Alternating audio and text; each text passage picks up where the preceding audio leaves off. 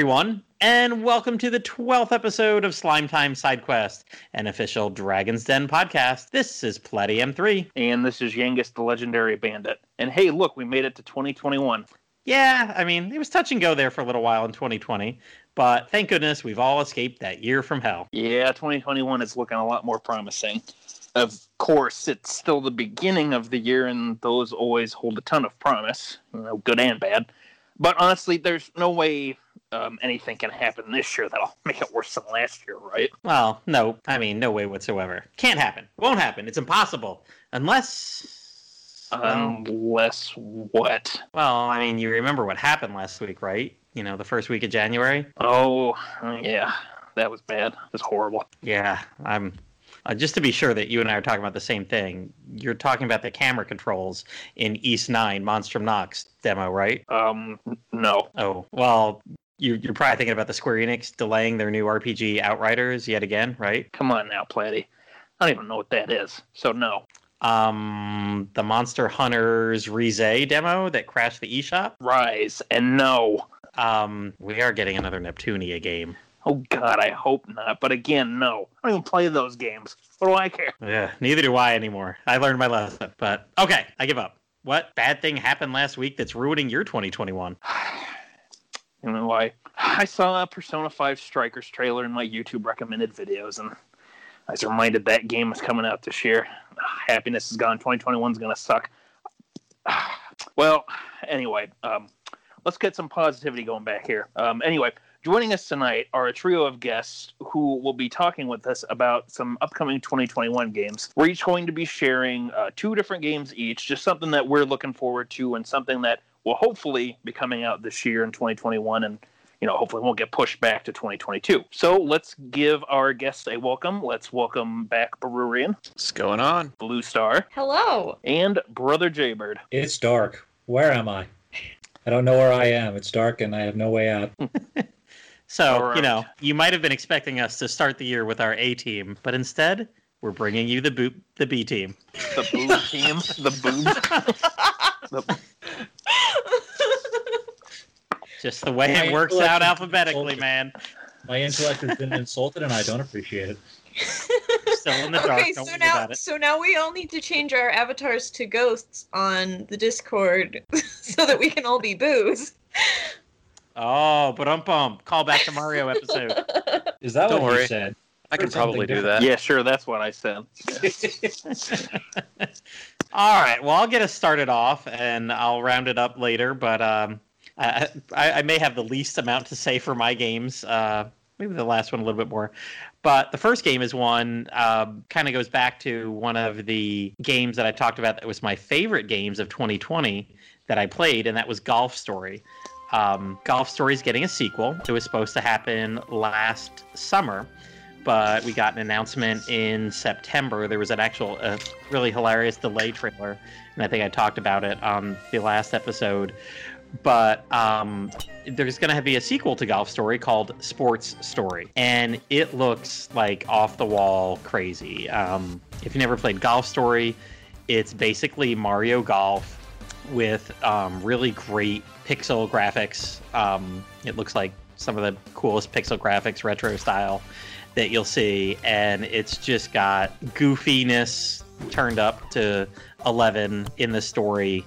And it's an RPG on top of it all. So it's a goofy RPG about playing golf. Well, the um, sequel is called Sports Story because it just kind of opens the door for like every sport.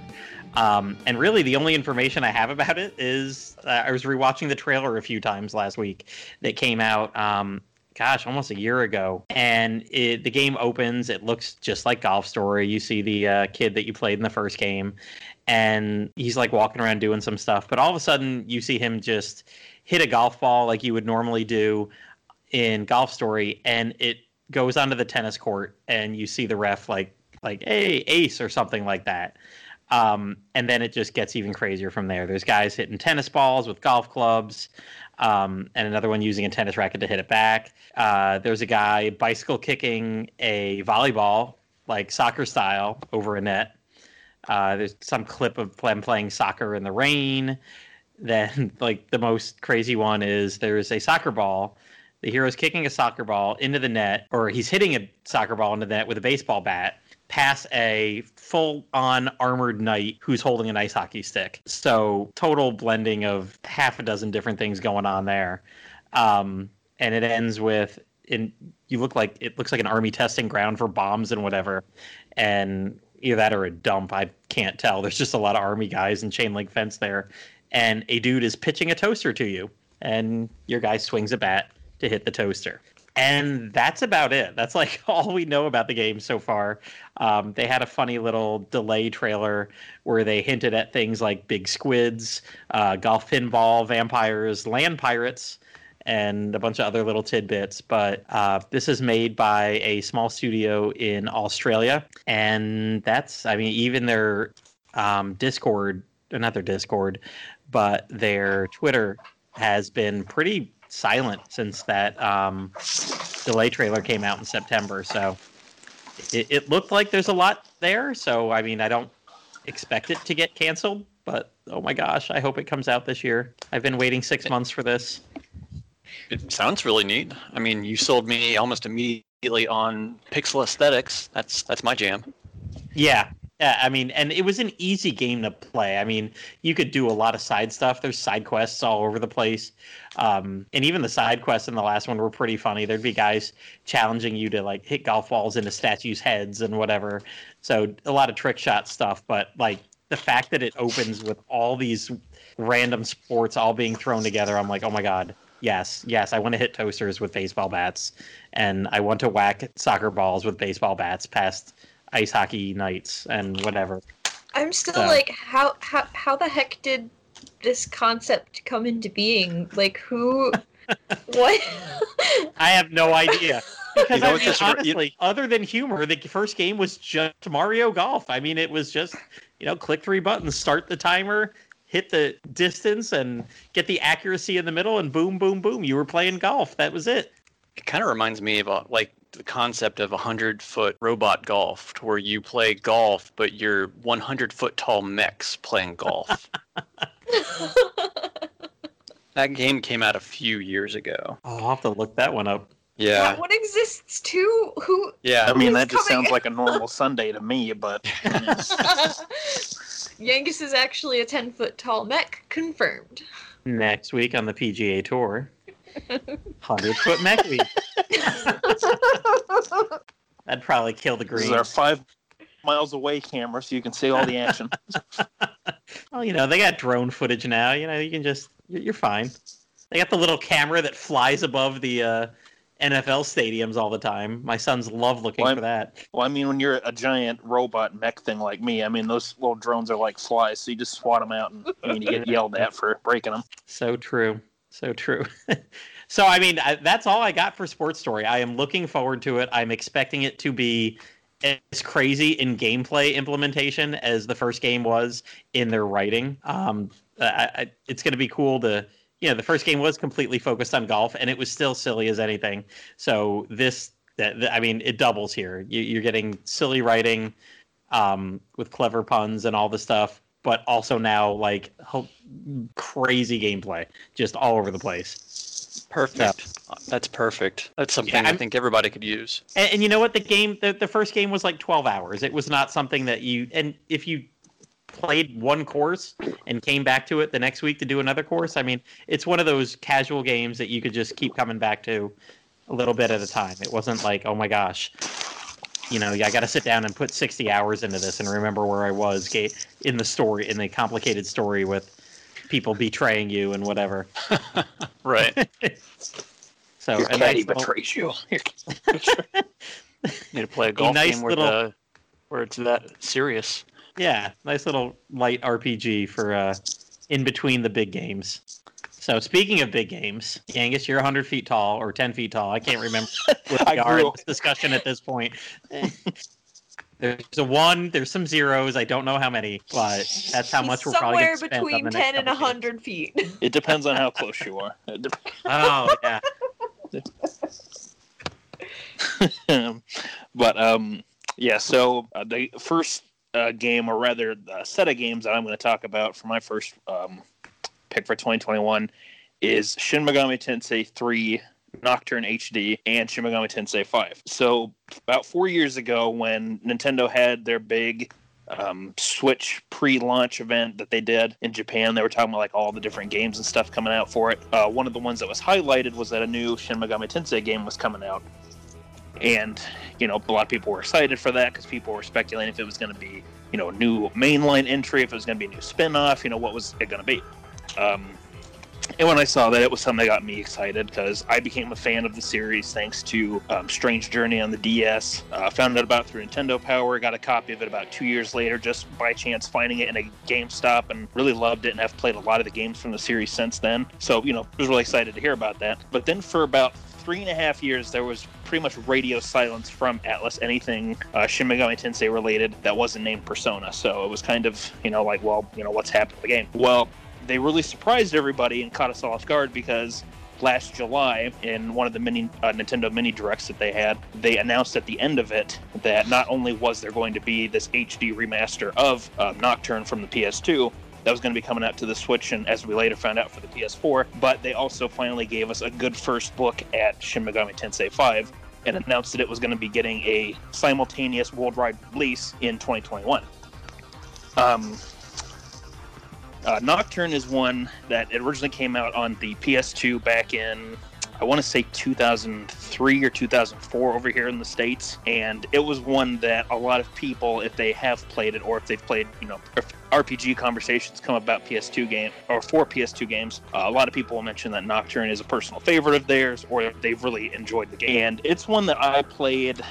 Um, I believe it was my sophomore year of college, if I remember right. Um, just because I was really late to getting a PS2 and playing a lot of um, the PS2 entries in the series. But it was one that I played. It was a bit of a slower game for me, just because Nocturne is a pretty damn hard game, actually. Like even compared to some of the other ones. But um, it was one that I really enjoyed. It, it, had one. It has a really interesting atmosphere to it. It's more of an unlike some of the other games where there's characters you might come across or characters who travel with you not necessarily fighting with you, but they'll be traveling with you and kind of give their opinions and thoughts on stuff. Nocturne was more of an isolated adventure where you were trying to discover like what happened to um, the world and why it's become this vortex world. What exactly um, which is this giant star in the sky of this uh, vortex world, you know, what's that all about? You know, why were you chosen to be what's um, this being called the Demi Fiend, who's part human, part demon? And it's it's kind of like if you've played um, Dark Souls or any of those games where you don't really have a lot of the answers right away, but you slowly start to unravel the mysteries as you keep playing because you learn a little bit more info, or you go to the right places and you meet the right people and things like that. It's it's more about the journey and sort of experiencing what what it makes you feel like. Which is a lot different for me from playing some of the other games because Nocturne is really different in that regard with how it handles storytelling and everything. But with the HD remastered, I was really happy to see that that was coming. Not only because it really uh, makes uh, uh, Kaneko's art style really look super good. It looks so nice. Um, he was one of the big artists for the Shin Megami Tensei series for a long time, and he has such a unique uh, style for drawing his characters. And I really think that the HD remaster from uh, the footage that I've uh, watched, it really not only makes the characters look really good, but makes the world appear very nice as well. Like it's one of those HD remasters where, um, you know, the original game looked very nice too, but the HD remasters make things a lot more clear, uh, makes models look very nice. It, it it really just feels like a good transition, a good way to show his art style, kind of like how. Uh, when Dragon Quest XI came out, and how that uh, 3D wise looked like a really good interpretation of Toriyama's artwork. Um, and I'm really curious to see what all sort of changes they've made to Nocturne HD. I know recently in patches they've uh, helped out with some of the technical issues the game was suffering, and they added in. Um, the features for the Cathedral of Shadows, so now you can properly like select what sort of stuff your demons get instead of just like leaving it totally a chance. So I'm definitely curious to check it out on the Switch or on my PS4. I'll probably go Switch because I like having the mobility for an RPG like that. and I'm really curious to see to what more of the voice acting is going to be like. Because from what little I've heard of the Japanese version with the fiends that you have to come across and fight, uh, which are one of your main adversaries throughout the game, if you choose to accept the candelabra quest, like they sound really cool with the Japanese voice acting. So I hope that they're able to, you know, replicate that with the English voice actors. But getting away from that one, uh, with Shin Megami Tensei 5, that was another one that was coming out that looked really cool, even though we didn't really know a whole lot about it for such a long time. And finally getting to see some footage of what it looks like in game, what the characters look like and stuff. To me, it looks like like yes, this looks amazing. I cannot wait to see how the game plays you know what the world's going to look like when we start going it looks super cool and what i'm really find interesting about five's trailer like it starts off with a clear shot of lucifer in his um, nocturne design uh, like floating over this deserted land and landscape just with all of his demon followers and different creatures from from the vile and uh, devil races of the series and he lets off and he lets out the line the god you once knew is dead. And I'm not going to lie, with how the world looks and with that particular design of Lucifer being used, it almost makes me wonder if Shin Megami Tensei 5 is going to be a sequel of sorts to Nocturne's uh, true demon ending that uh, you can get in the game. Which, um, without going into spoilers, basically you get that ending by completing the Labyrinth of Amala, which is a new dungeon that was added um, to the one of the original uh, PS2 releases, but it was part of our English release that we got back in the day. Uh, anyway, I'm wondering if 5 is going to be a direct sequel of sorts to that, or a somewhat sequel to it. Kind of like how Shin Megami Tensei 2 uh, for the Super Nintendo was a sequel of sorts to Shin Megami Tensei 1 from one of the ending paths. Um, so I'm, I'm curious if it's going to be that sort of thing, or if maybe the Vortex world happens again. You know, what exactly is going to go on? Because with the way the world is presented and how what the character looks like and what character shows up or I don't know if it's a demon or supposed to be an angel or whatever shows up. It almost makes me think that when that character meets the protagonist character and uh, takes his hand and helps him up from falling over from the demon attack that he suffers, it almost makes me wonder if the protagonist of Five is going to be sort of an anti demi fiend or or the, the, the like the law version of that. There's a lot of speculation right now about five. I'm super excited to learn more about it, and I really, really, really hope that it comes out in 2021, like they've said. I would be so disappointed if it came out next year instead. I'm so looking forward to five. I mean, I guess they've had what four years since they showed us the logo to get going. So, well, a logo is easy. Yeah, but I mean, a- after last year and all the delays on all the different games that have happened, th- they must be pretty sure that they're ready to come out this year because they're doing this simultaneous worldwide, right? Yeah, that was definitely a surprise too. Mm-hmm. Oh my, yeah, and I love it too that the last line you hear in that trailer too is the time for creation has come. It's like hell yeah, that is so Shin Megami Tensei. It's so hardcore. I, I'm so looking forward to it. Like it, that was probably when that when those two trailers hit back to back. Like that's probably the most excited that I've been for a game announcement in a very long time. Like I was just so happy. Well, I will say that uh, I know that I posted over on uh, RP Gamer. They asked for our gaming resolutions of 2021, and like pretty much my gaming resolution this year is play more of the longer games. I, I like have put off games uh, like Persona 5 Royal for a long time or you know i've done a lot of the shorter games although i've been going in order with the trails of heroes games i know the cold steel 2 3 and 4 get way longer than the trails in the skies games and everything so i'm pretty uh, i'm on board with playing some more longer games this year and the, these two are definitely on my list. I probably won't be day one purchases but uh, you know th- these will definitely be something that if i don't get to this year because i'm playing a lot of long games that uh, they'll be on my list for 2022 uh, i'll play both of those. I've wanted to play nocturne for a while. There was like three games for ps because was this a ps2 Yeah, it was originally PS2. Yep. Yeah, I got rid of my PS2 five, six, seven years ago, um, and I hadn't. I, I think I'd barely touched um, SMT4 at the time, so and hadn't played any other games in, in the SMT series. So after getting rid of it, and yeah, there's been a lot of games that I've been interested in PS2, PS3 era, and luckily a lot of them have uh, come to Switch in the meantime. So yay! yeah, I will say it is cool. Um, just one thing I thought about real quick with Nocturne. Um, um, with the ver- like with that game coming out on PS2 originally, there's technically three versions. We got the second one, which had uh, the Labyrinth of Amala thing I was talking about. But that one also had Dante from the Devil May Cry series as a part of it as well. He was a guest character because um, back then Kaneko had did some artwork for uh, the Devil May Cry series. So as sort of a return of favor, they um, when they re-released Nocturne to sort of you know help fix some of the issues that were coming that were in the original Japan release, they added in Dante as a new character that played into the Labyrinth of Amala and the new side quest stuff and the new ending that happened. But what's cool is that there was another version that re- was released around the time um, the first Raito Kuzunoha game came out, which basically just swapped Dante out for Raito.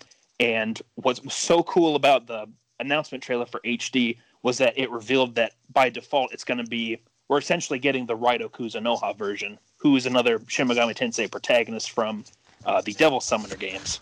I think if I remember right, there is going to be the DLC, so you can um, uh, play the game with Dante being your sort of antagonist, uh, chasing you character instead of Raito if you want to. Which was cool that they were able to work that out with Capcom again to uh, get uh, Dante back into the game. So you know, if you're like me and you've played the game before on the PS2, it's really cool that by default you can experience uh, the Raito Kuzunoha version instead and see how uh, the story plays out differently with him being sort of your antagonist chasing after you character who's trying to hunt you down instead of Dante. All right. One well, Yeah. my my last thing about Nocturne is one thing that I don't think a lot of people really recognize. Next time you play and you get into the battle and you get into battle, take note of the phase of the moon. And for every phase of the moon, the intro to the battle music is completely different. There's a different guitar riff. It's a cool little Easter egg that most Hmm. people don't know, hmm but it's it's once you do notice it, it's really cool because then you get basically eight distinctive uh, battle themes. Yeah, yeah. There's a there's a lot of really nice touches that uh, Sho- Shoji Meguro put into the soundtrack for sure, and that's definitely one of the cool ones. Brewerian, absolutely. All right. Well, Brewerian's talking to us about uh, Nocturne soundtrack. Let's uh, continue with Brewerian. Talk about what game, one of the games you're looking forward to this year. Well, so the company Amplitude does this whole franchise that they call the Endless franchise, right? They've got about four or five games out for it right now. Endless Space, uh, Endless Space 2, um, Endless Legend, Dungeon of the Endless, and they just announced about a month ago, about a month ago to the day, that they have a new game coming out in that franchise called Endless Dungeon which is kind of a spiritual successor to their Dungeon of the Endless. It's a so Dungeon of the Endless was a roguelike tower defense hybrid kind of game to where you were trying to escape a downed uh, spacecraft that had crashed on like the franchise's like origin world for their whole universe and you're trying trying to escape the uh, dungeon from that and you kind of did it through this whole tower defense game of it. You, you moved from room to room and you had resources and you would use your resources to level up your characters, to do random things that you could come across, so on and so forth. And you had to kind of do it with the currency that they use across all of their games, which is dust. And it's more or less carrying over into this new game, Endless Dungeon. But instead of it being a tower defense game, it's still a roguelike. So, you know, you, you try to do everything in, in one go. Um, this time, you're uh, shipwrecked on an abandoned space station of uh, an ancient and powerful endless civilization, and the only way that you can leave is to unravel the secrets of this uh, space station. So you kind of put together a team of heroes and uh, try to work your way out of the dungeon. Um, so they they're calling it a spiritual successor because uh, I guess it's a kind of remake of Dungeon of the Endless, but at a later date. Um, how to best describe it? You can kind of um, do it in a one to four player in this version. I forget if the original Dungeon of the Endless had a multiplayer or not, but I only ever played it single player myself. But um, basically, in the space station, everything's trying to kill you. So uh, you might need a breather, look around, plan, prepare. Then you open the door to the next room and try to clear the room, right? Um, and what you're trying to do is get to the crystal that is on every level so you can continue on onward and onward through your escape.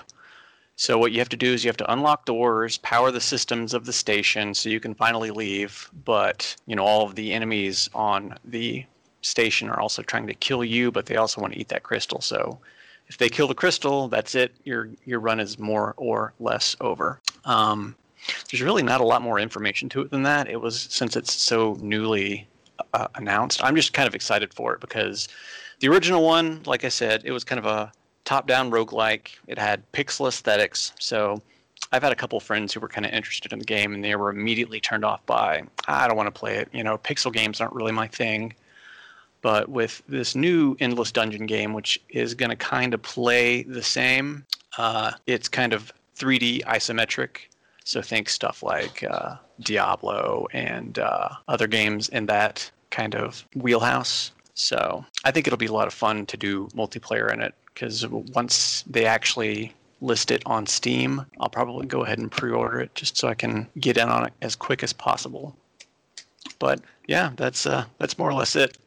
As I run out of voice. Well, thanks for sharing with us, Bruin. Oh, that was nice of you to say that to him, Platty, because you're totally not muted right now. Yep, not at all. No, Not not at all. End, endless dungeon, endless voice, endless mute. You know. Yeah, so We're- so um, at this point they they like they announced it a month ago. It is a planned to be this year, but I could also see it not coming out until next year, knowing these guys and their very high standards of releasing their games. But Mhm. it'll be a lot of fun because I I enjoy all their other games as well, and everything is tied together via lore. So there's the games really aren't sequels of each other so much. So, you know, stuff from one game will carry over, but in like codex entries that you can read and photo journals of stuff that you'll unlock, so on and so forth. Or it could just be something as simple as, hey, these enemies were in that game and they're also in this game. That's cool. I mean, I'm Mhm. even playing a visual novel right now that takes place on another world during, I think, one of the games in the universe. So Hmm. there's a lot to unpack with them, and I'm looking forward to what uh, Endless Dungeon will uh, will bring forward. It of of all the screenshots I've seen of it, it looks really cool, and there's more screenshots of it than there is actual gameplay or anything. Because they released, uh, I think, a minute and a half video on it, but like three fourths of the video is of the characters sitting in a bar and singing and drinking. So if that kind of puts the vibe into perspective, it's The real neat. song sounds nice. I watched it. That's what I was Yeah. doing when I was muted. yeah, so you die and you just keep going until you win. Um, as as you do with rogue like games. Yep. yeah, yeah. So you know there there will probably be just like Endless of the Dungeon or Dungeon of the Endless. Uh, there will probably be a whole slew of characters that you can choose. Um, ones that you have from the get go, ones that you'll find in the dungeon that you can unlock. Because like the like the past game, it was hey find a new guy in the dungeon, clear three floors with him. He's yours to choose from the start from now on, and stuff like that. I mean, hell, even the first game even put in half the classes from Team Fortress 2. nice. So you can play as like the heavy and the pyro. So All right, hopefully well. something neat will be in like that. Yeah. Go- Go check it out. It is listed on Steam, but it just says planned 2020 release or 2021 release. hmm 2020 is so last year. My game was planned 2020 release. so we'll see how things go. Yeah. All right, moving right along. Blue, it takes two for you to talk about this game. Well, it doesn't. That didn't make any sense, but No, no, it didn't. Uh, It's all right. You're missing the troda of the introduction, so I mean, let's Yeah. just go for it. oops. All we've got right now is the inchin. Okay, so the game is called It Takes Two. Um, it's being developed by a studio called Hazelight that actually also did a game called Brothers: A Tale of Two Sons, which is one that I played. Oh gosh, it might have been five, six years ago at this point. Um, but it was a really cute, like three-hour game. No, well, I, okay, I say cute. I'll get to that later. Um, where you essentially control two two brothers. One's the big brother, one's the little brother, and they can each do different things. Like the big brother can pull heavy thing, pull heavy boxes. Uh, the little brother can fit through small spaces, and essentially you have to co-op adventure your way to uh, essentially find some cure all for your dad who is sick. Um, it's only a three-hour game, but there's a lot in there that just the graphics are beautiful. There's absolutely no dialogue, but the story is it's it's really deep. within there. Uh, it's the type of story that uh, it, it's a really good story, but it absolutely ripped my heart out and shattered it into a million pieces. Um, so I hesitate to recommend the game because it made me really sad, but they did it well, so I give them that. Uh, so this studio is developing this game called It Takes Two, uh, which The is the same. exquisite kind of pain. They stabbed me in the heart, but they did it like just the right spot. It's okay. I'm still not over the story, and it's been six years, but it's fine. Uh, but It Takes Two uh, is developed by the same studio, so I'm sort of expecting a lot of a, lot more of the same sort of co-op interaction and uh, just puzzle solving to get through all of the levels. Um, the art style seems a lot more, I want to say, psychedelic than Brothers. Brothers is very like uh, I want to say Lord of the Rings type setting, fantasy world. Um, but this one, there's weird colors everywhere, and there's books with faces. Uh, but it, it it just it just seems cute and seems like a wholesome story of you know getting along with you know your co-op partner. And it actually is said to have online co-op options and couch co-op which is so hard to find nowadays. So uh that's all i really know about it. I don't know a whole uh, there's there's not a whole lot to know but i definitely think it could be a cool little gem when it does release. I was just watching that trailer, and uh, yeah, it looks very claymation. Um, at least a little bit in the cutscene or something that I saw. And uh, Yangus, you had the wrong theme song for the game. I don't know. I think my theme song would work quite nice for it. That's because I'm not gonna lie to you. With just when I was looking up uh, the video that I posted in our chat, um, when Blue started describing it as kind of psychedelic compared to the first game, all I could think to myself was like, "Oh, books with faces and some of that stuff. What is this like Earthbound or what?" with like all the weird color backgrounds. so does that mean this is an earthbound episode now nope, No, nope, that would be no, something. definitely not. Nope. Is it an Earthbound hack episode? Because I mean, I'm sure don't we get 'em could Well, started. You, well, funny with Blue, you talking about like the that brothers game, like you know, making you you know feel upset and you get really heart wrenching and stuff. Just before I thought of the Earthbound thing, I'm like, God, if she ever played something like Mother Three, she would just not want to go past chapter one. okay i, I want to say i am super sensitive but it takes a special kind of thing to actually like mess me up for years so Oh no, I I'm might not be. making fun of or anything like that. Are you, are you inviting us to take notes? like that? My, my uh, comment was just more so like Mother Three is like that's a that's that can be a hard hitting game. Like I'm not normally someone who you know gets upset or by a game as well, but like Mother Three was a game that hit me in just the right ways where it's like, oh God, this is actually really sad. Well, getting back to It Takes Two, I was watching the trailer.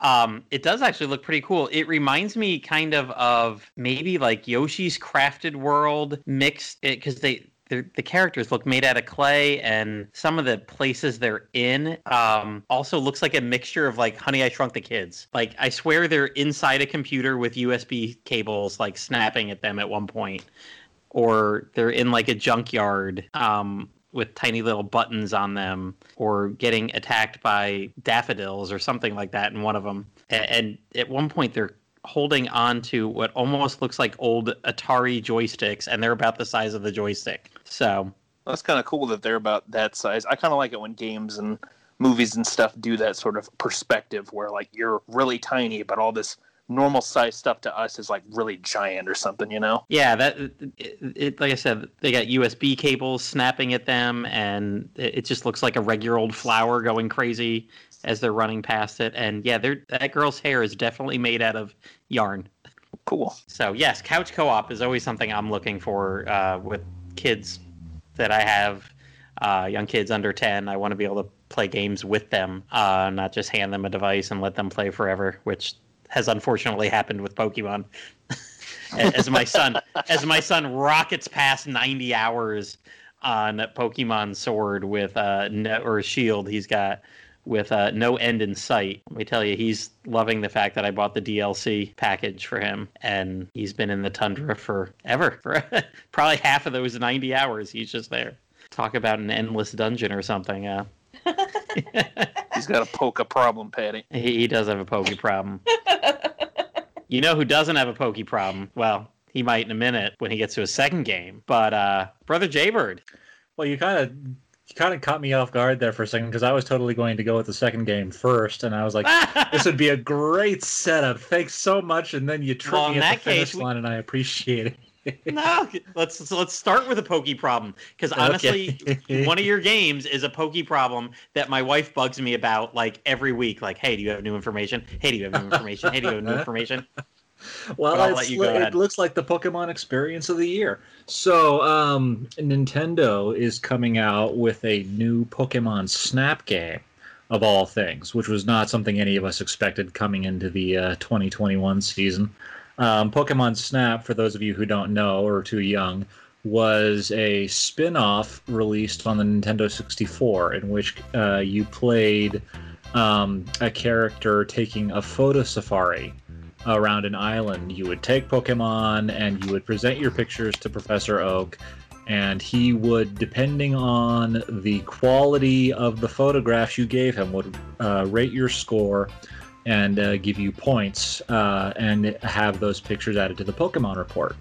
Um, a document uh, containing data on all the Pokemon living around the island.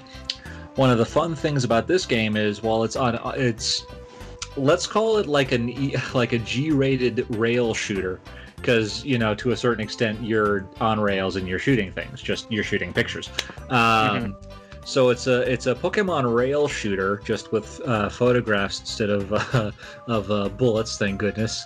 Keep PETA away for a few years.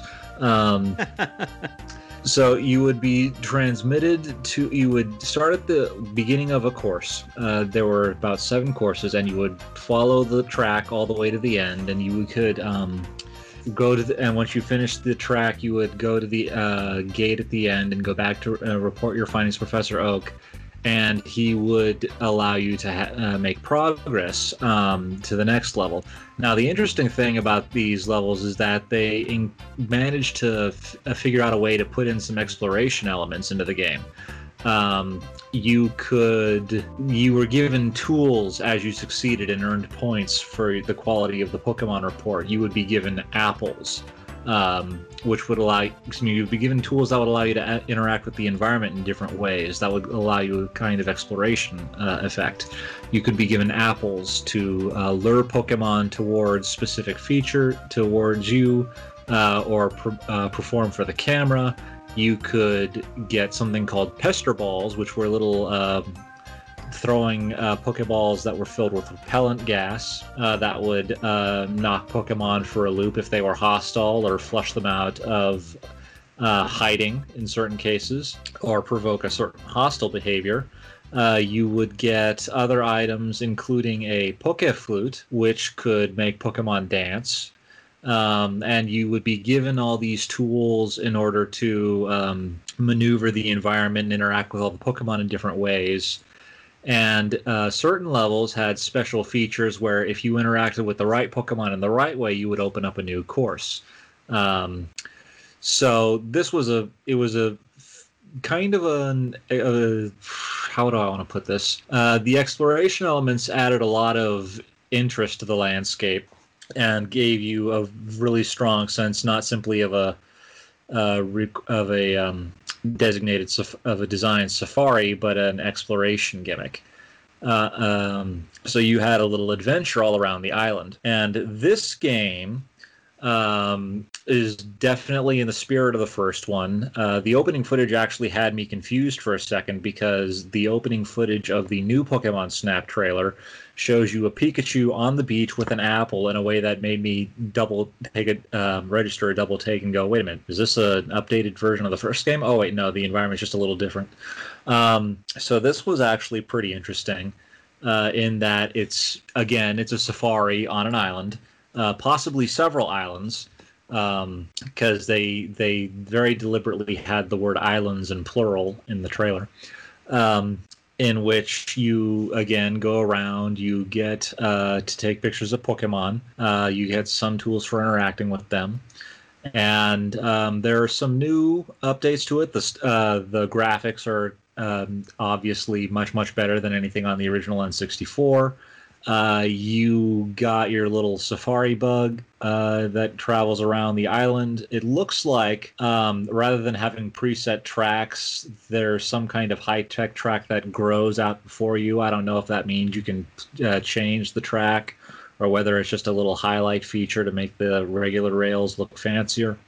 Um, there, there has not been a lot of information released about this game though, so uh, all we've got is, I think, maybe one trailer of any depth, and it's very interesting because it's been a, a long time since we've returned to this particular uh, spin-off, which is now apparently a genre.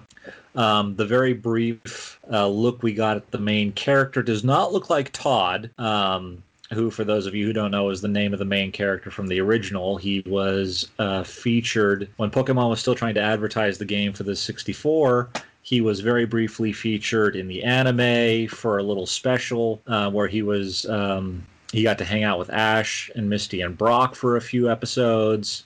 Um, and then he came back very briefly during the Johto era because that was still um, because that was still original season, and they recycled a bunch of the um, more famous one-off characters from the original Kanto season for Johto.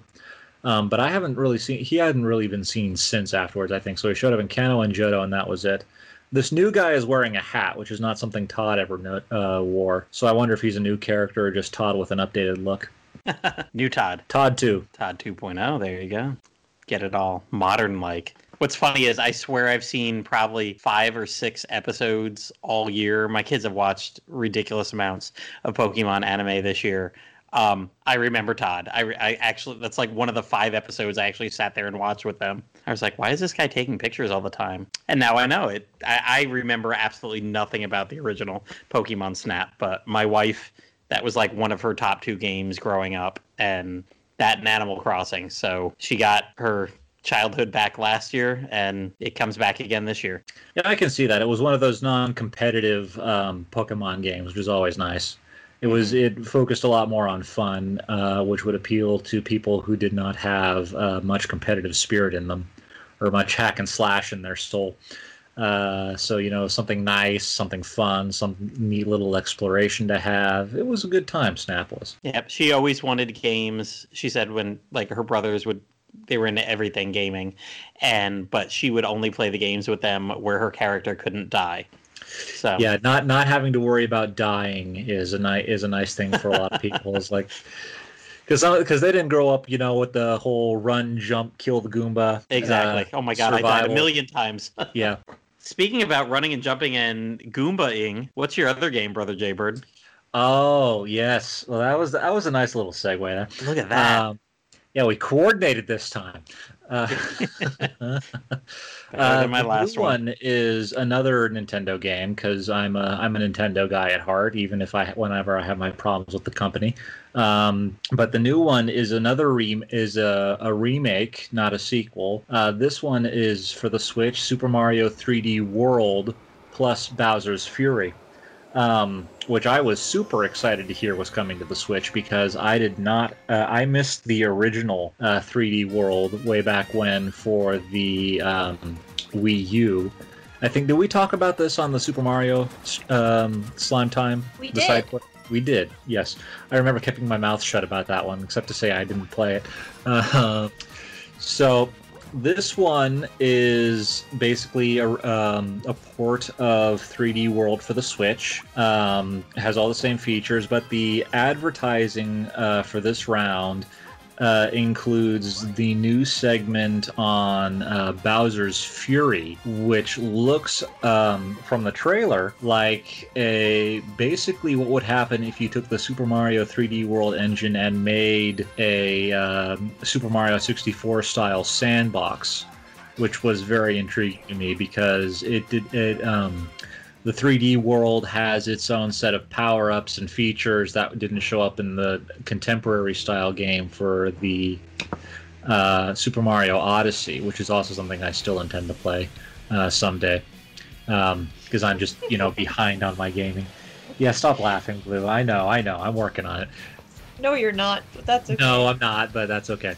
Um, so this one is actually this one is actually pretty cool because uh, the trailer, which covers a lot of the features, covers this actually very wide landscape with different features, different enemies, um, some un- some water segments.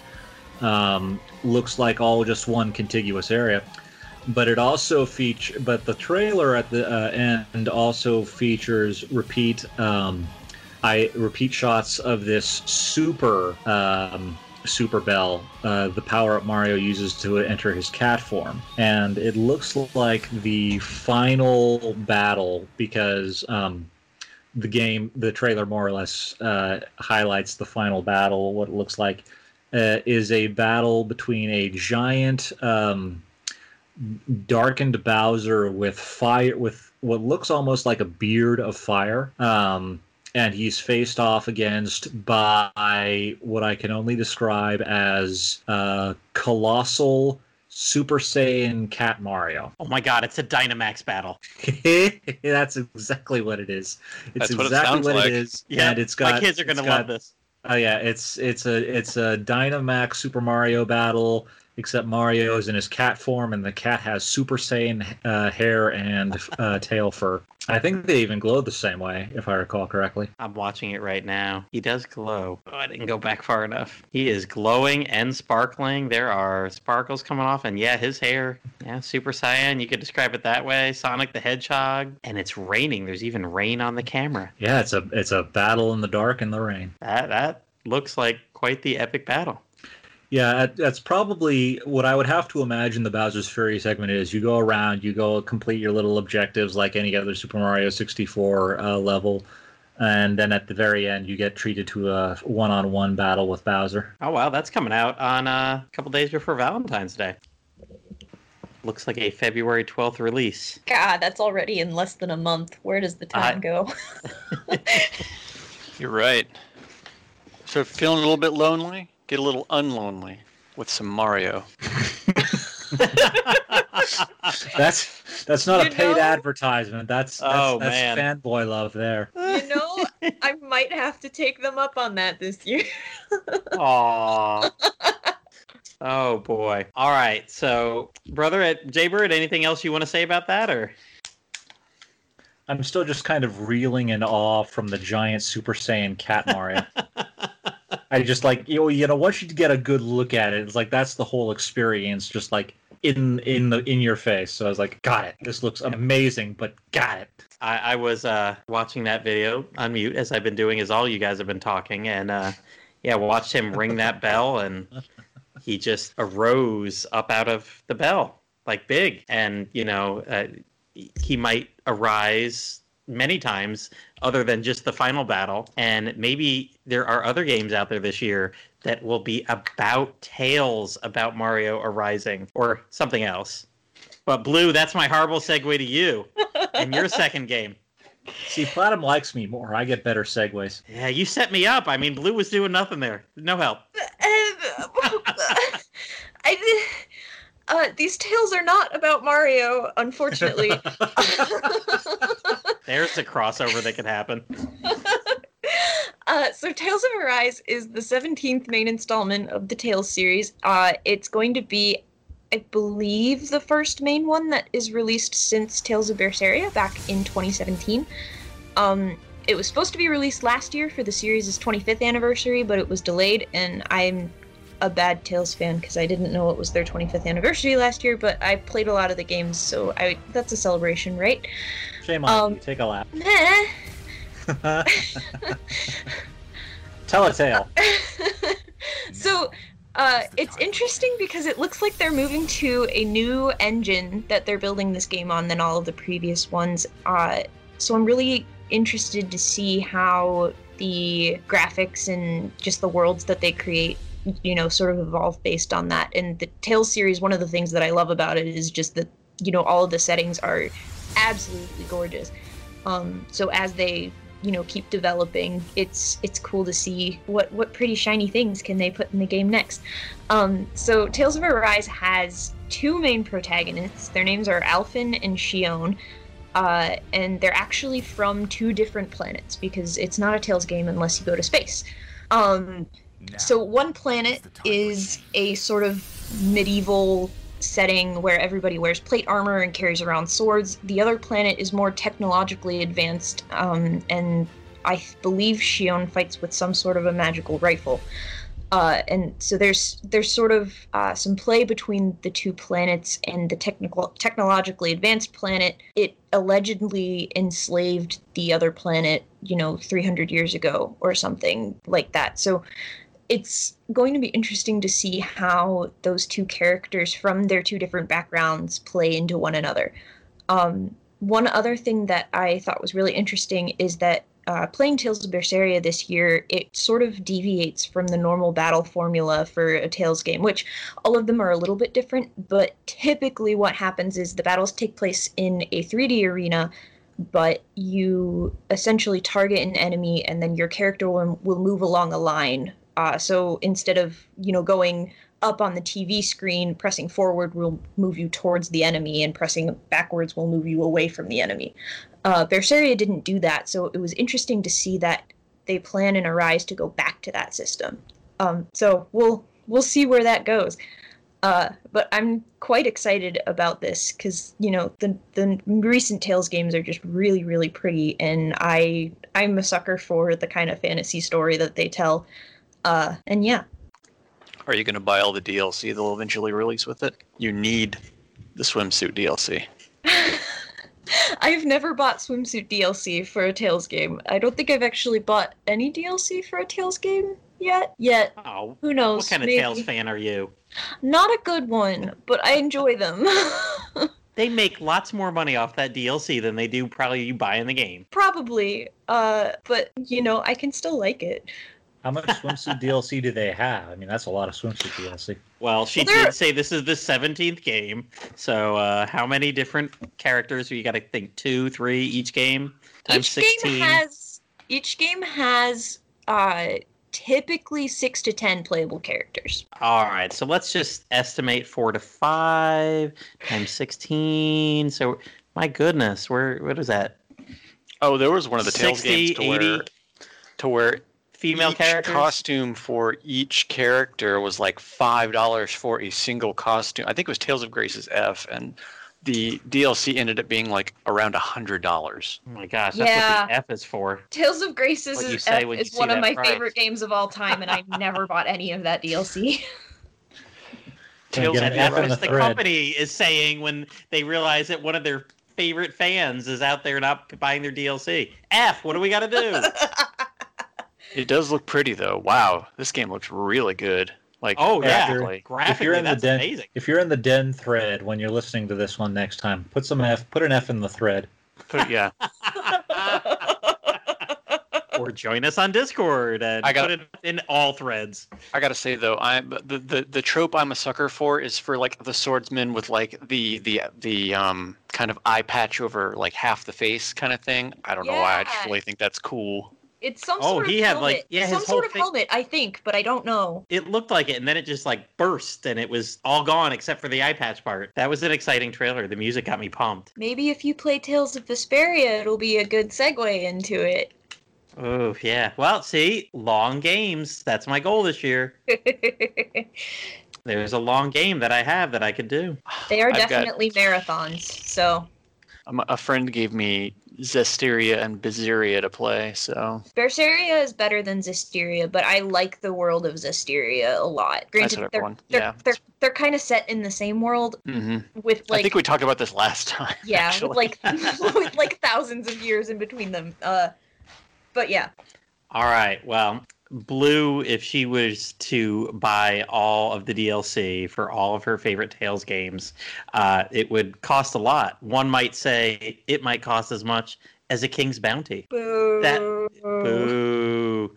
And when Boo if we're Earns, Boo booing- Earns. if we're booing, we must be getting to Booerian.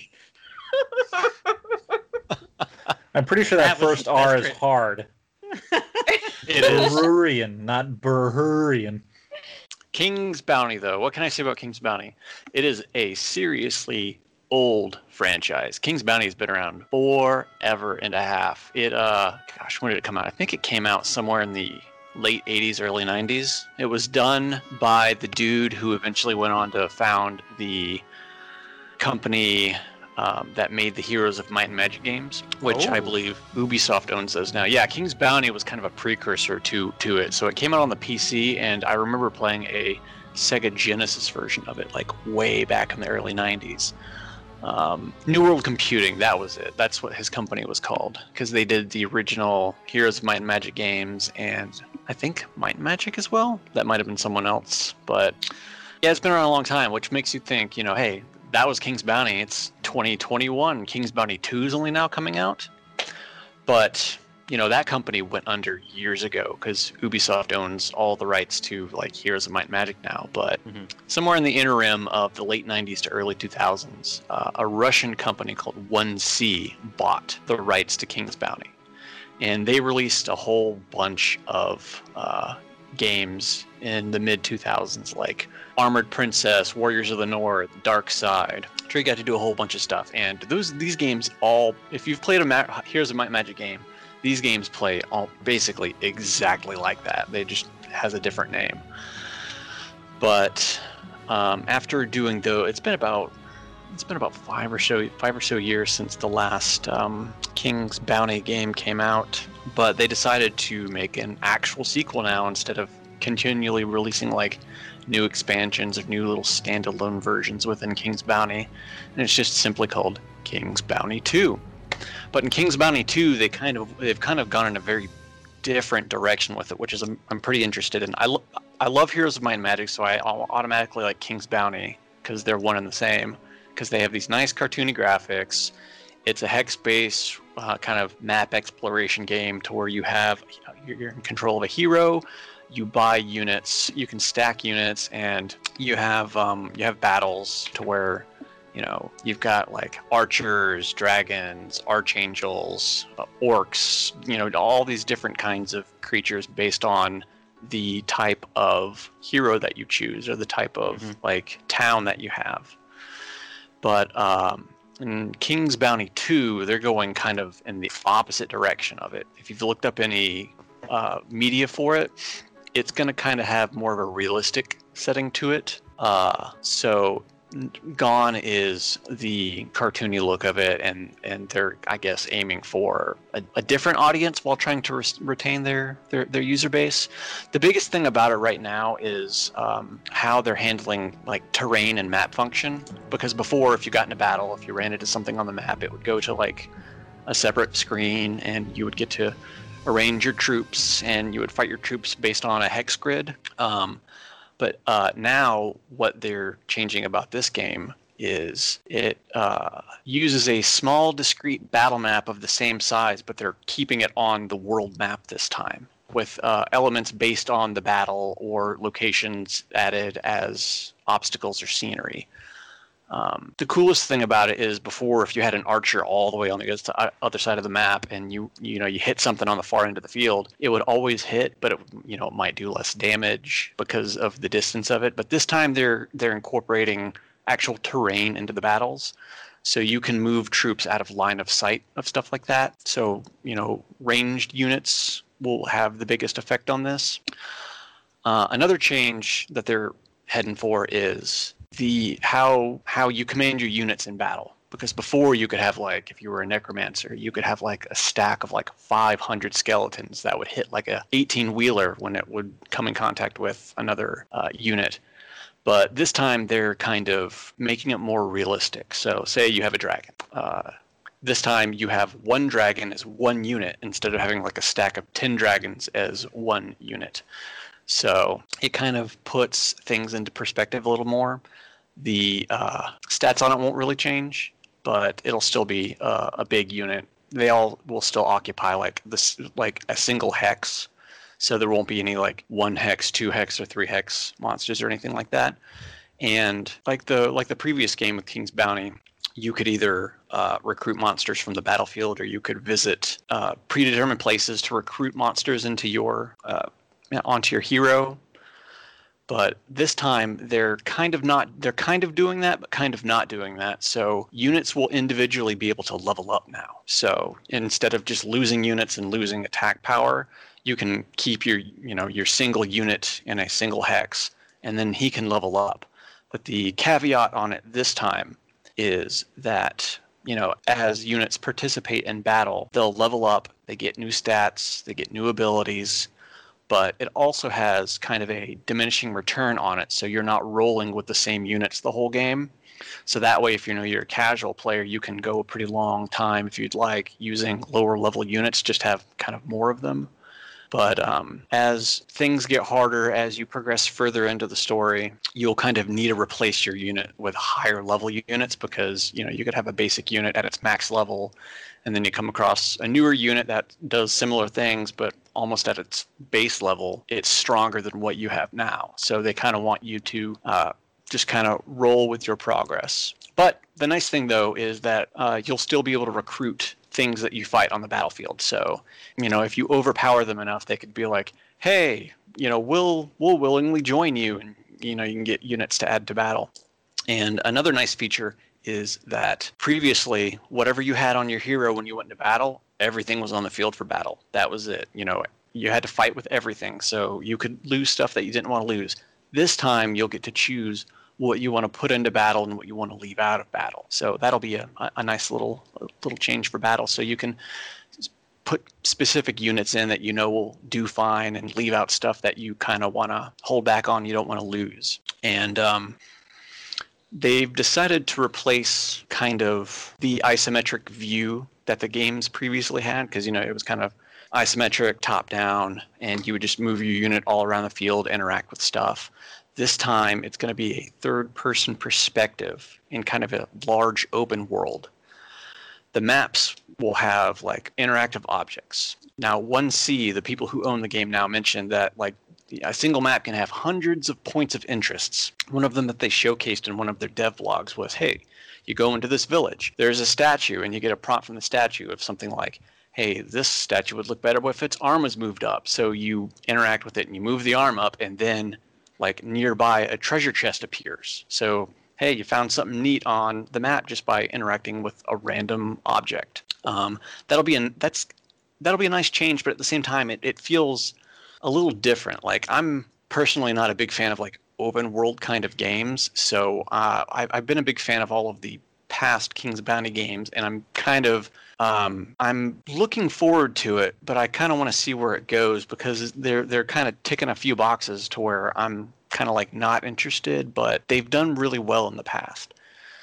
And one of the biggest changes of it, other than like map stuff and terrain changes and unit changes, is they're putting way, way, way more emphasis on story and role playing. Because in the past, it was kind of a non a non thing. Like you start the game, oh, you know, we need to get this relic, go out there and earn the relic. And that was really it. You would just kind of do your thing on the map, go fight stuff, find things. But this time, um, they are putting a very big focus on character development and story. So it really moves them to uh, major elements to share the spotlight with tactical combat. So there will be some some battles that are kind of you know imperative to how the story unfolds. And um, I guess lastly, with with everything else, is they have this new system that they're putting in place with your with your hero. Is it's called the ideals system, and it's kind of a kind of a cardinal compass of four different ideals. And it's like power, anarchy, order, finesse. And you can earn points in all of them based on what you do in the map, choices that you make with the story. Uh, the ideals are important mechanically because your character's talents are tied to these ideals, and you'll only be able to unlock stuff if you have a sufficiently high rank in a specific ideal. Um, they're also important because it's also how you interact with characters, factions, and armies in the world. Like, if you swing more towards an anarchy, bandits are more likely to trust you. You might be able to recruit recruit them. Um, and then if you have, you know, if you're more in the order side of the ideals, you'll you'll probably get soldiers, archers, and, and stuff like that a lot easier. So it's a pretty it's a pretty massive change to how the games have previously been. But I'm I'm I'm interested. I'm interested. I don't know if any of you guys have ever played any of the King's Bounty games, considering they've they've been around for 30 30 something years now.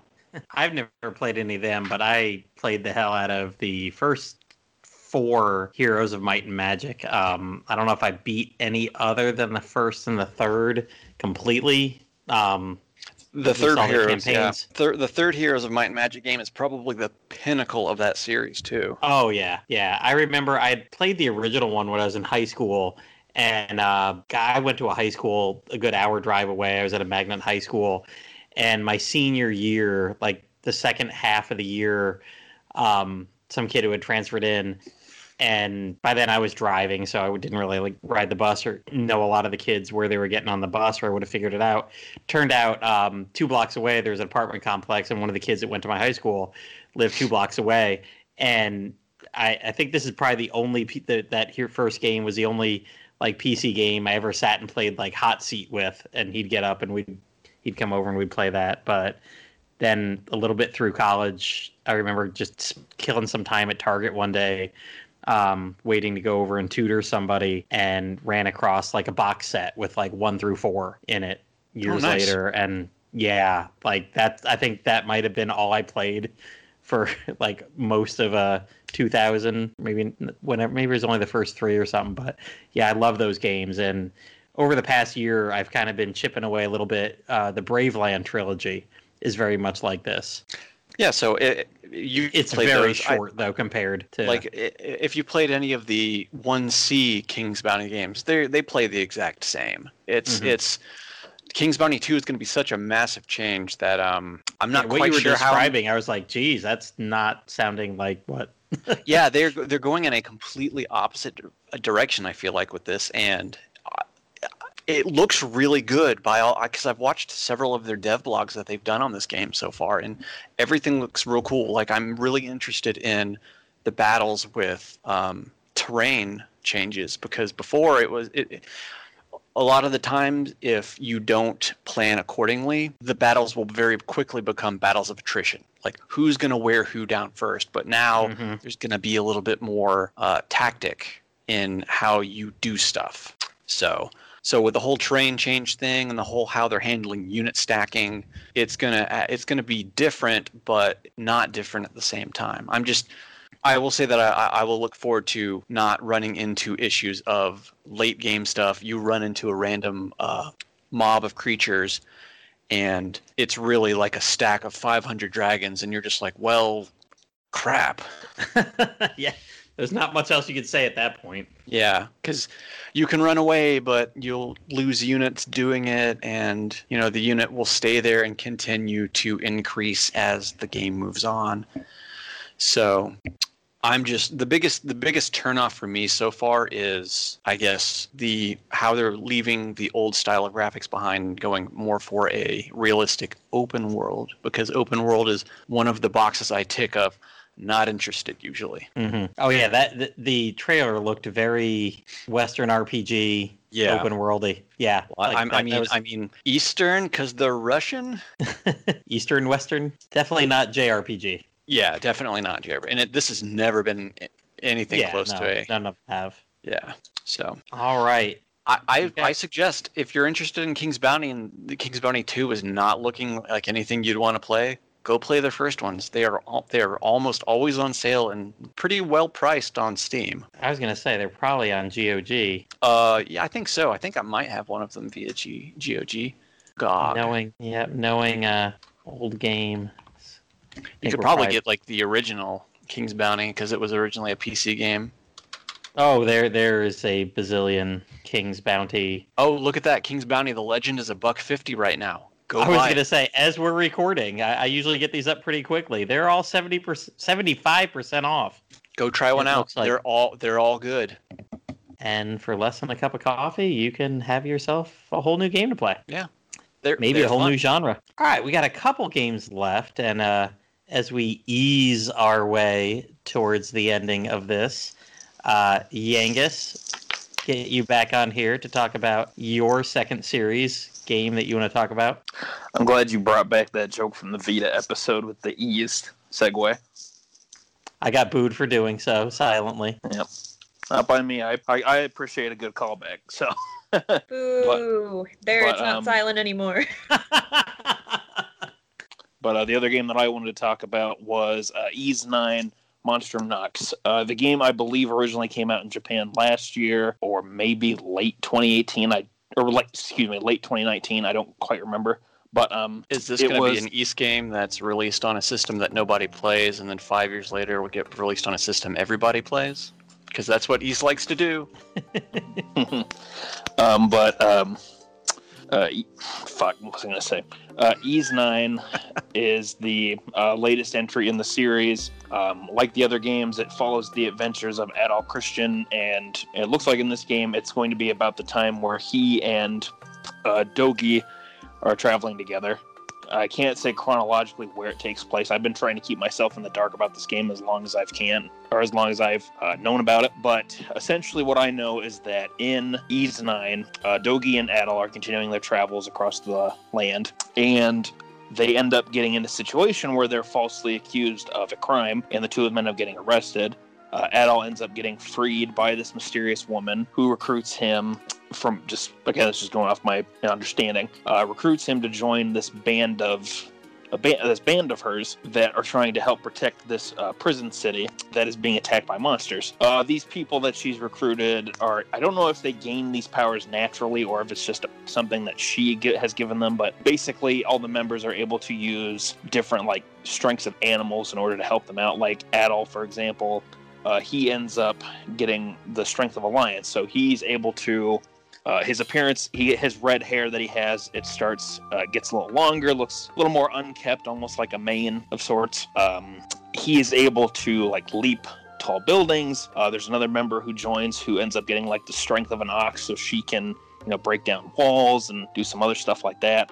I again have not been really fo- trying to follow too much about this game because I want to go in fresh with it. But if I had to guess, and from what little I've seen, it sort of follows what like Ys Memories of Celceta and um, uh, Lacrimosa of Dana did, where there's six playable characters. Um, two of each will have a different sort of attack ability. Like Adol will probably have Slash, and another character will have Slash. Two will have Blunt, two will have Pierce damage, and you know you got to sort of customize your party, get them all set up so everybody can uh, handle different situations depending on the monsters. Uh, what I do know is that they've added in new mobility options and new ways to explore since that's one of the big components of the E series is exploring uh, the new areas that you go to. Because how it usually works is that the areas that you explore are then written down and put into note form uh, via Adol's journals from his adventures. Uh, but what, from my understanding, with these abilities that they gain from this monstrum power, which is what you know essentially gives them these animalistic qualities and strengths and things like that. Um, they're then able to you know leap tall buildings or you know latch on to different areas to climb up to that you normally wouldn't be able to access. So they're taking sort of what um, Lacrimosa Dana did, uh, which was Ys 8, uh, which had much bigger environments and different ways you could explore them, but they're really like, you know, amplifying that and like trying to improve on those strengths. I've heard apparently that the camera controls are a little wonky.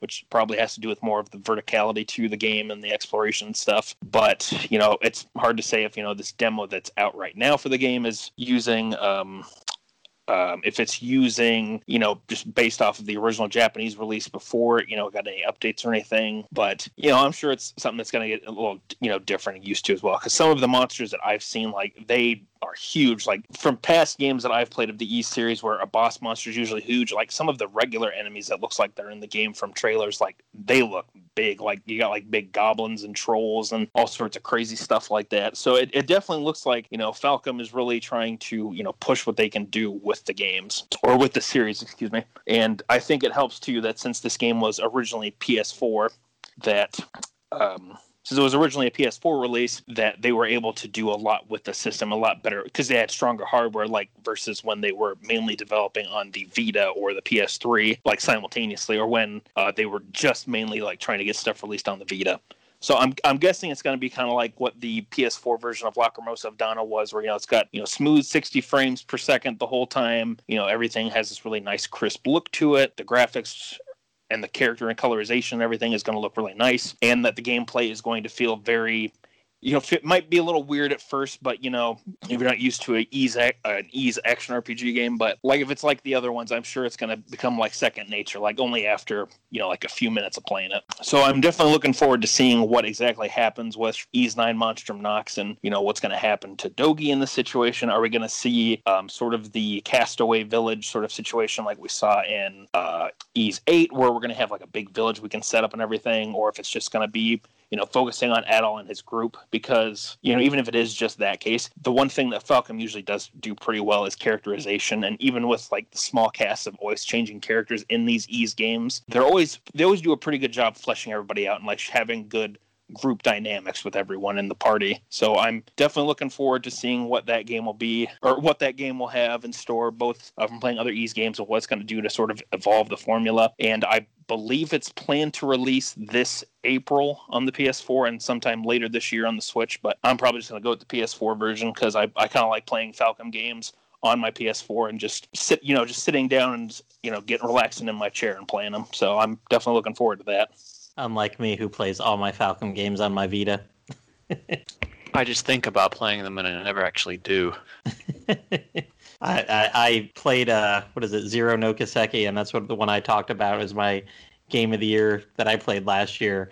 And I was like okay I, I've I've gone pretty hard with Falcom and the Legend of Heroes so I'll, I'll do something else uh, waiting for the next game that I'm about to talk about that uh, Yangus and I will be playing at the end of February um, and then no I'm right back into Ao no Kiseki, the second crossbell game. I'm like, ah, it's a duology. Why I can just knock off the two back to back. I'll be fine. So no, Falcom makes some good stuff. Yangus has been unable to ease me into the Ys games, but maybe one day when I don't have other hundred hour RPGs to play. You'd probably enjoy uh, Lacrimosa of Dawn if you were looking for one to try out. The Vita version does play pretty well. Yeah, yeah, I, it, it's something I should probably try. I know I tried Origins and bounced off that pretty hard after Yeah. about three or four hours. That But I one know is that's not- pretty different. So Yeah, yeah, I, I understood that. It was, I think it was just I'd, I'd got a few of the games on the Vita, and I was like, oh well, you know, Origins that comes before one and two. Why don't I try Origins? And yeah, the first boss, I was finally done with it. I was like, nope. I, I was lost getting to the first boss, and then I couldn't do it. I was like, no, I'm not good at games. These ARPGs, but well, you've tried out more of them lately, so you might do better if you went back now. Yes, I have. You're right. I had. Gosh, it's amazing when I look at like the games I beat last year, and I'm like, holy crap, that's like that was half action. My reflexes are getting better in my old age. Maybe not in my knees, but in my thumbs. well, see, Ni no Kuni 2 was your warm up for action RPGs. Now, when you go to a Ys game, you're like, I'm ready. Let's do this. Oh yeah, I mean I loved that one.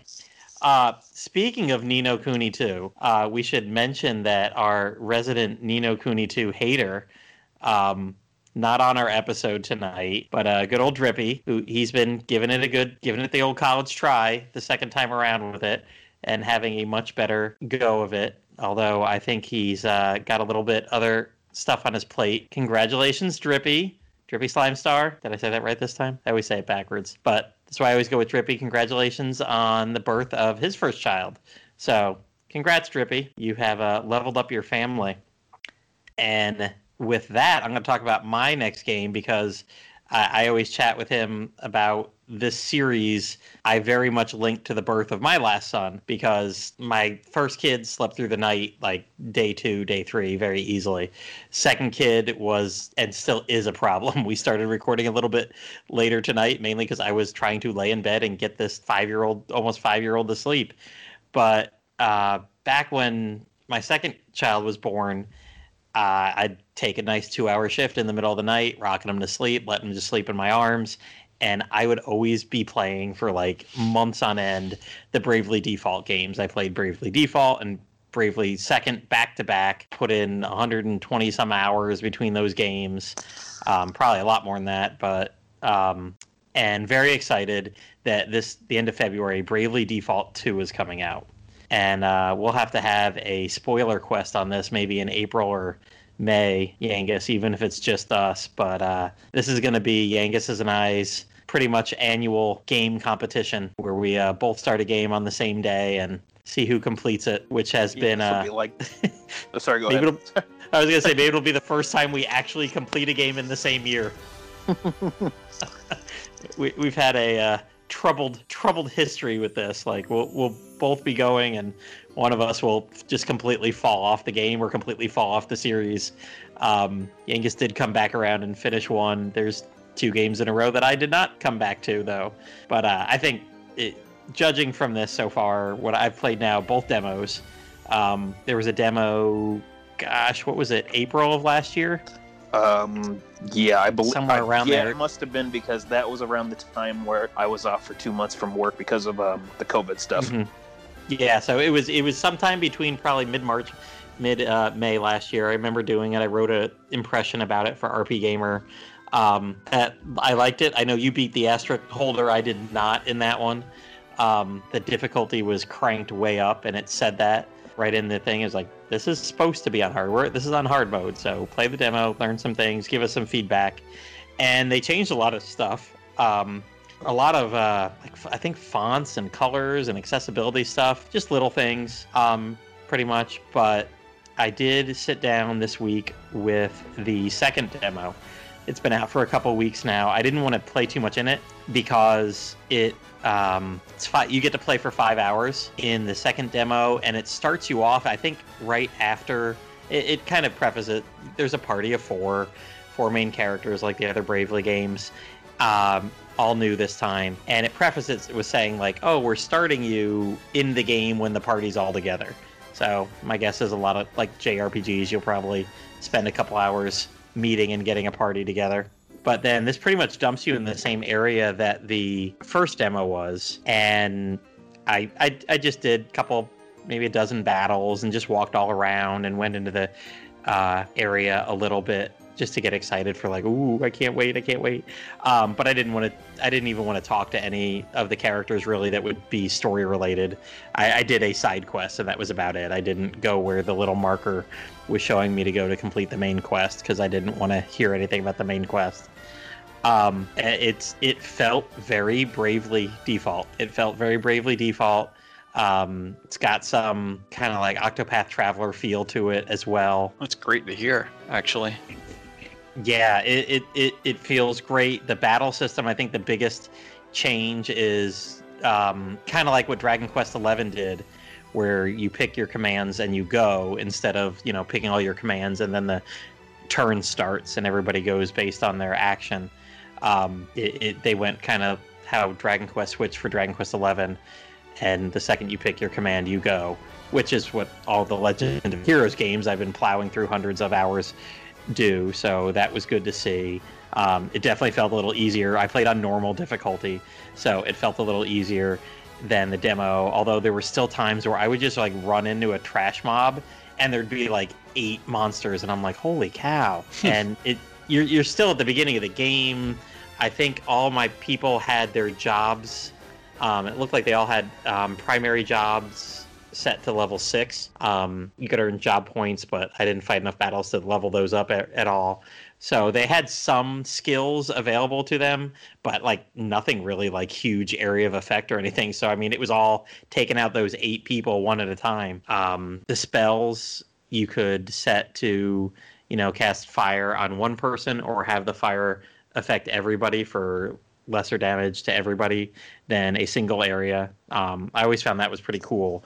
That if you want your single person spell to be an area of effect, you could. Um, uh, everybody had weaknesses, and you could see the weaknesses were popping up like as people were attacking them and hit them with a weakness or hit them with a resistance it would pop up and you then you'd be able to learn it from then on you'd know that about the enemies um, kind of going with the uh, uh, Yangus talking about a couple SMT games, the Shin Tensei.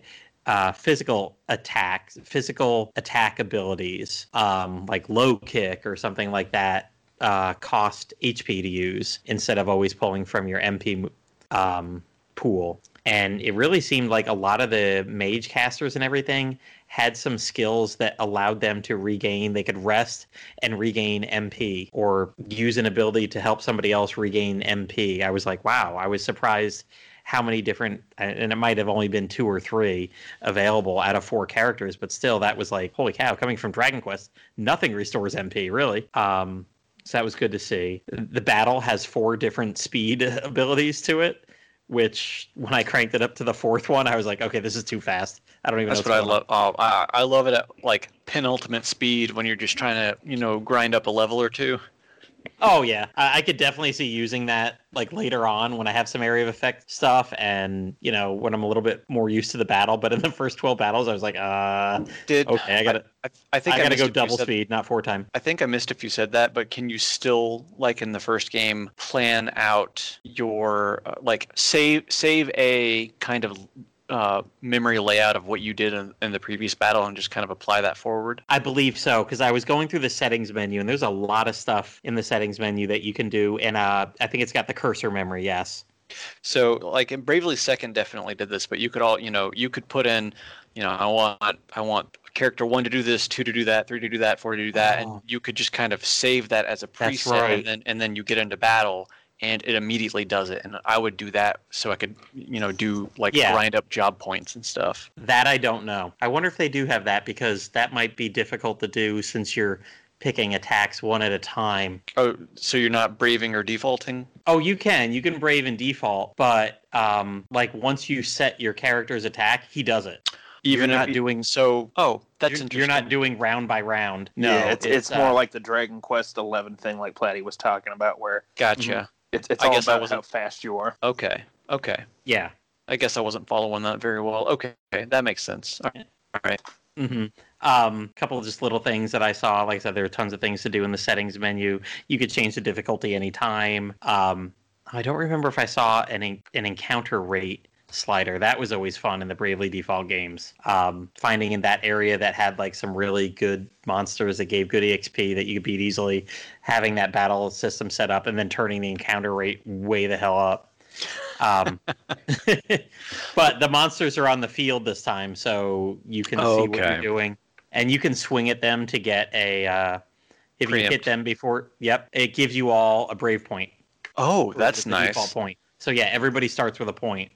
See what I- what I love that they did in Bravely Second was uh, in, in lore entries. The more you, the more enemies you, of a type that you defeated, the more kind of lore that you got for that character for that enemy type. Yeah, that was Uh, a cool feature. I like that too. I'm gonna guess that's here too because I, I kept beating up the same guys more and more, and I did realize by the end I might have used an analyze spell on one of them too just to see it. Somebody had that. My white mage I think had that. Um, but yeah, there was a lot there that wasn't there initially by some monsters. Um, the water effects I mentioned this in my thing a year ago when I the impression I really the water effects were awesome. Um, just seeing it on the field and everything, and the voice acting all sounds really good.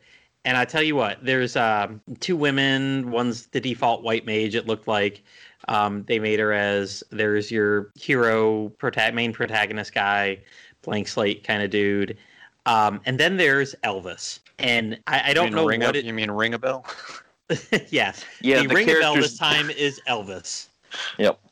Yeah, the And- characters definitely all take inspiration from the uh, folks from Bravely Default. But sorry, Platty, you go ahead first. Oh no, yeah, that's no, they, they definitely do. So the Ringabel equivalent this time is Elvis, and he's the tallest player, and he just looks very. I mean, I know they changed costumes uh, with all their different jobs, but he looked so like Zorro esque, um, in his black hat and slick beard and everything, and his voice actor is awesome. He's totally Scottish, I believe. That's great. But it, it just all does like it, to me, like I expect him to look like Yangus or something like that. And you just have like this the way he looked didn't fit his voice. There was a and with the name and I think it's the name Elvis too that really gets to me like okay this isn't just like some random name. The name Elvis has some very definite connotations. You don't just say Elvis and like oh hi I'm Elvis that's my name. You know everybody's gonna be like what oh Elvis oh hey let's have a blue Christmas you know Let's And- have Blue Christmas, Mama. That was that was more Bill Clinton than Elvis, I think. that that that, that I do not been. know what you are talking about. I am Elvis. But like, there's a definite disconnect by looking at the character, thinking his name's Elvis, and then hearing that Scottish accent. I think I'm gonna have to find a trailer for this. Yeah, I I, mean, all of, anything for Bravely Default too yeah, all of it individually was fine, but like, I'm like, I just keep thinking like, this is Elvis. This is Elvis. Why is Elvis talking like that? That no, no, that's not. so Yeah. whatever. I'm sure I'll get used to it. You're gonna hear it enough. It, like, I think pretty much all the lines were voiced. Then again, I didn't go very many places. I started maybe two cutscenes in the whole thing. So, um, God knows, like, like this is going to be a long game. So who knows how much is voiced? But all the actors sounded very good. Um, I mean, this is a Square Enix title. They they're not gonna. It, it's not gonna have a lot of cheap stuff on it. But Oh yeah, they'll go all out definitely. Unless Yeah, it's Trials yeah. of Mana remake and everybody sounds super cheesy. well, there is that. Don't So- get me started on that. Don't get me started on that. I guess we got to have that caveat on there. But Bravely Default seems to be a little bit more their baby. Um, at least the studios that do these games and Octopath. Um, so no, I, I'm very excited, Yangus. I am really, I'm pumped to uh, race you, or at least uh, stay right beside you, or quite far in the dust um, when you take a day off of work and put in eight hours. And I'm like, yep, that's the end of that. but Yeah, I will see. finish. I will finish. If I finish in the same month of you, I will. Uh, I will consider that a. Uh, heck, if we both finish before something else big comes out, like in April or May, I think that's that's the real victory for us. We Yeah, finally well- found one. Yeah, and the weird thing is too, like this is the first time where we're doing a race where um it's actually a game from that year because all the other ones we've done have been uh, like past year releases or in um like when we did Suikoden, you know that was several console generations ago. So Yeah, what we've is- done. is a big deal. we've done Trails in the Sky. We've done um, was it Romancing Saga two? So Yep. yeah, we we we've gone way in the past, and all of these were pretty much like our first forays into those respective series. So uh, this time we're we're coming back to a game that we know we like the series. did you say that the so the demo starts you off like after the parties together, so it's like the original demo for the game? Yeah, to be honest, I think it's the exact same city as the original demo. I think it's the Okay. exact same area, um, but you get to play for five hours. So, like I said, I, I walked around, I battled a little bit to see what was different there. Um, I went in the town, and I, you know, I probably could have done it again because it was, yeah, I, I think it's the same town. Okay. Uh, but I just went in. I saw some guy doing jester, or he was a minstrel singing, and I know he's got the minstrel uh, asterisk because he flat out said it. So oh, it's cool they added that and then to the new demo. That's cool. Mm-hmm. yeah, and that that was not in the first demo. I don't believe at all. Yeah. And Yeah. that was me walking the other. Like, the, the, I think the uh, that town basically there's two directions, two main directions you can walk, and I walked specifically away from the quest marker for our main story. Just was like- slowly back away from the minstrel. And I was like, I'm I'm not going to go to the main story, but no, that's when I ran into the minstrel. He was on the other side of the town, and I had a whole cutscene with him. He's like talking to all the people and singing to them and doing all this stuff. I was like, oh, but he wasn't he wasn't a good minstrel. He he, he they were complaining to him, and he minstrel sang them away with their complaints, and they all walked away. But I I like even on the away. side. I, I, I, I will have to say I love games with uh, signposts, big bright signposts that even I can't miss. Um, I started side quest number one, um, and side quest number one was somebody wanted three shiny shells from the beach. And when I went back out into the overworld, there were literally three markers that I could just walk up to. Oh, you Hmm. found a shell. Yo, you found a shell. I did notice though in the menu, um, you could turn that off. Oh, you okay, cool. Turn off. Yep. If you want to turn off stuff like that, um, if you don't want the big shiny signpost telling you where to go, um, I don't know if they differentiated between main quest and side quest in the ability to turn it on and off, but there were different color. I think it was a little blue arrow pointing to the main quest area, or side quest was yellow, or vice versa. But it was pretty clear which was the main quest and which was the side quest when I had both going on. So Okay. Yeah, I was going to ask if you could um change that or not. Because I, I kind of like with these games that you've been able to, you know, if you want the markers, that's great. But if you also just kind of want to have more of the, you know, just kind of explore to your heart's content, you know, see what you can find, sort of thing. I'm glad they have that option. So it's good to hear that they have that back too for this new game. Yeah. So um, I, I know what is it? Xeno. You were talking about it. The Xenoblade Chronicles Definitive Edition. A big thing that everybody loved about that, since that game is full of side quests, is wasn't there like a line that'll take you right where you need to go with the side quests for the, that game? Yeah, um, you can freely activate. Uh, okay, so if you take a side quest from a character, uh, you can then uh, go into your menus, or it'll automatically do it for you too. Where it'll always have that particular character highlighted, or if you need to, you know, fight certain enemies, it'll um, like say you have to get uh, a, a bug piece from these flying insects around Colony Nine. Like those particular uh, enemies, then will have like a little blue exclamation point in their name. So when you're walking around and you go past them or you target them, it's like, oh, okay, cool. That's any man I need to try and hunt then to you know to get the piece I'm looking for. Yep. So yeah, uh, that's my uh, those those are my two big games. I know there's other stuff that'll come out. I'm sure that'll grab my attention, and I'm I'm definitely interested in uh, your your two SMT games and definitely. I'm sure i know i'll be buying pokemon snap for my wife and playing it. Uh, looking i hadn't even looked at super mario 3d world plus bowser's fury but that'll definitely be something i'm sure i'm buying for the kids and of course i'll sit along and play with them. So uh, and i'll have to check out the other ones. The it takes two definitely piqued my interest being couch co-op. I'm looking super forward to uh, endless dungeon. For sure. I'm curious with um just because we were talking about bravely De- default 2 I'm really wondering if the adventurer is going to come back in some form because, um, like all the games that this team has made that have done like the Bravely games and like even when they did Final Fantasy, the four Heroes of Light, like there's always been the adventurer character that's popped up in them, and like at the end of Bravely Second, there's a bit of a surprise reveal for that character, but they haven't shown if they're if the adventurer is going to be in Bravely Default 2. So I'm really curious if that character is going to make a comeback somehow I'll bet you he does. going to get mad at this character for reviving people who died. Every fucking asterisk person's going to come back alive. That that goddamn minstrel that I've already seen. I know I'm going to have to fight him at some point to get that asterisk, and then I know I'm gonna he's never going to be gone.